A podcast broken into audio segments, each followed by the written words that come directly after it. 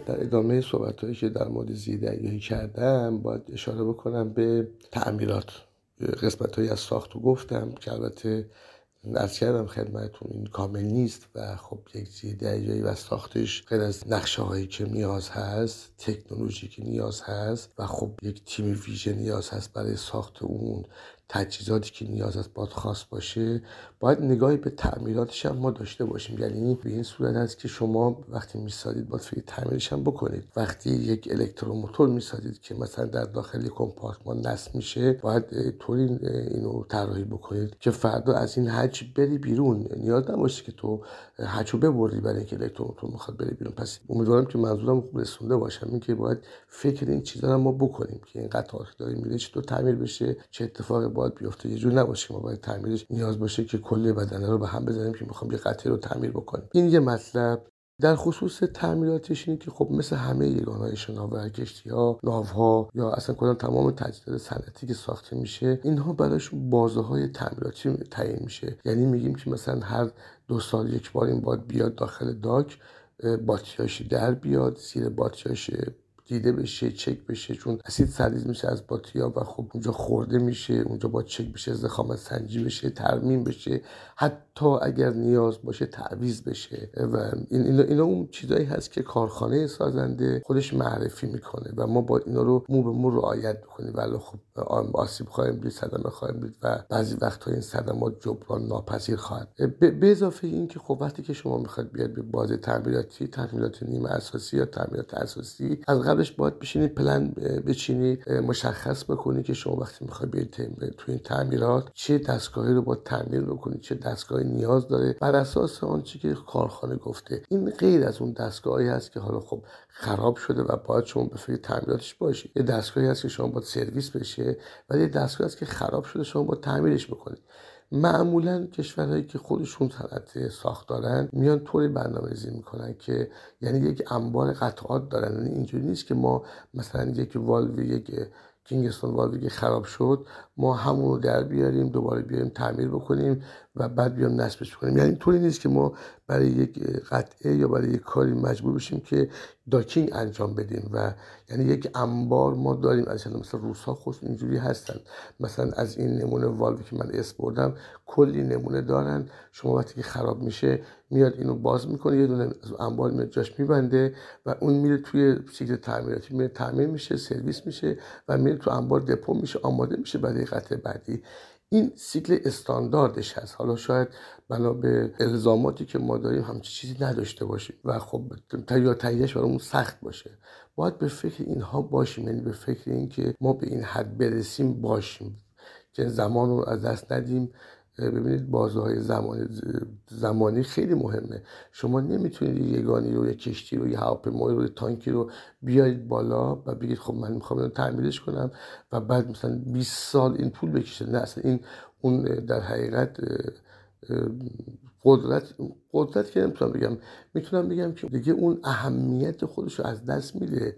ببینید شما وقتی یک زیردری رو میرید بالا تعمیراتی که با دو سال طول میشه ده سال طول می‌کشه خب شما توی این ده سال اصلا شاید یک پله از تکنولوژی بیفت عقب. اصلا شاید یک سری از این تجهیزات از مدار خارج بشه که همین اتفاق داره الان میفته برای حتی کشورهای پیشرفته میفته همونطور که من بارها گفتم گفتم ببینید در سیستم های نظامی ما برد برد داریم و ما بعضی وقتا باید بگیم که چی دادیم چی گرفتیم. بعضی وقتا شما مثلا یه عملیات انجام میدی میری یه شهری رو می‌گیری و بعد میای حساب می‌کنی میگی که مثلا شما برای این عملیات مثلا 20 هزار تا کشته دادی دو تا لشکر نابود شده چقدر صدمه دیدی؟ یه شهر یه شهر خیلی مهمی رو گرفتی. در حقیقت شما جنگ و پیروز نشدی شما عملیات رو نبردی شما شکست خوردی. آنچه که شما از دست دادی مهمتر از آن چیزی بوده که شما به دست آوردی. البته بازم عرض می‌کنم خدمتون این غیر از اون مناسبات سیاسی هست که ما داریم بعضی وقتا شما مجبوری خیلی چیزا رو فدا بکنی برای اینکه اون نقطه برسی. ولی خب از لحاظ علمی از لحاظ استراتژیکی از لحاظ نظامیگری ما پیروز نشدیم. ما در حقیقت باختیم. ما باید بتونیم با کمترین تجهیزات با کمترین تلفات این عملیات رو انجام بدیم. برای تعمیرات هم همینه. ما نمی‌تونیم بیایم تجهیز رو باز بکنیم بعد کلی براش زمان بذاریم و بعد نتونیم جمعش بکنیم و بعد مجبور شیم یه تصمیمات عجیب غریب بگیریم. مثل کاری که خب هندوستان یا بهتره بگم الان کشور بهارات انجام داد کیلو کلاسی رو باز کرد و بعد نتونست جمعش کنه و مجبور شد خب با کشتی کنه و ببره. آرخانگلس شهر زیدگی روسیه که تمام زیدگی کیلو کلاس اونجا ساخته میشه تعمیرات میشه و رفتن اونجا و خب اونجا تونستن تعمیرش کنن و ببندنش اصلا جمعش کنن و بیاد. این خب یک شکست میشه و علت اصلیش عدم برنامه ریزیه ببینید ما مثلا ما خودمون برای تعمیراتی که می‌خواستیم انجام بدیم اول پیش بینی کردیم که ما نیروی متخصص نداریم و ما در چند بازه گروه ها رو فرستادیم از آدمای جوان فرستادیم آدمای با تجربه فرستادیم. یعنی از هر دو گروه فرستادیم که برن دوره ببینن دوره های خاص ببینن. ما دیدیم که مثلا ما برای جوش و تکنولوژی. اون این تکنولوژی جوش رو نداریم رفتیم دوره جوش دیدیم. ما برای دیزل نداشتیم رفتیم دوره دیدیم. ما برای سیستم برق نداشتیم سولار نداشتیم اجده نداشتیم. رفتیم دوره دیدیم اومدیم و حتی دیدیم اینا هم جوابگو نخواهد بود. ببینید با 6 ماه 9 ماه یک سال نفر نمی‌تونه به اون تخصص برسه. نیاز است که باز مشتصات بیاد کنار ما دعوت کردیم. مستشار اومدن کنار ما کمک کردن به ما. می‌خوام بگم ببینید این برنامه ریزی خیلی مهمه. خیلی خیلی برنامه ریزی مهمه که شما درست برنامه ریزی کنی و خیلی آمیانه بگم. همینجوری گتره ای نه برنامه ریزی بکنی نه؟ اینا سیکی داره و خب بهترین کسی که می‌تونه به تو کمک بکنه سازنده است سازنده می‌تونه به تو پیشنهاد بده آقا این کارو بکن این کارو بکن این برنامه‌ریزی رو بکن. این تعمیرات ببین این قطعات رو شما نیاز داری و هر اون خودشی مثلا از این مثلا کشوری مثل روسیه 90 تا زیده کیلو کلاس داره. خب ببینید مشخصه که چه تجربه پشت این خوابیده و چقدر می‌تونه به ما کمک بکنه. حالا غیر مناسبات سیاسی که برای این کارا خیلی نیازه چون خب شما با روابطتون با کشور خوب باشه روابطتون با اون اون اگرشون تجهیزات خیلی خوب باشه که به شما این آموزش ها رو بدن به شما این تسهیلات رو بدن به شما کمک بکنن برای اینکه شما صاحب تکنولوژی بشید. ببینید شما در حقیقت دارید با این کار صاحب تکنولوژی میشید. شما وقتی که این کار رو می‌کنید و یک زیردریایی تعمیر می‌کنید شما توانایی تعمیر بقیه زیردریایی رو خواهید داشت. یک در حقیقت دارید یک انباشتی از تجربه ها می‌کنید که یکی از قسمت هایی که انجام میشه همین تجربه نگاری هست که شما میان بعد از هر تعمیراتی یا در حین تعمیرات این تجاربی که جمع آوری میشه توسط نفرات اینا ثبت میشه و بایگانی میشه. مثلا توی شناورها به نام کتاب های لاکبوک هست که خب نوشته میشه توش تمام تعمیرات ثبت میشه. یک قسمتی مثلا از لاکبوک یه خود پیشرفته تر در حقیقت اینا داره ثبت میشه و استفاده میشه برای تعمیرات بعدی.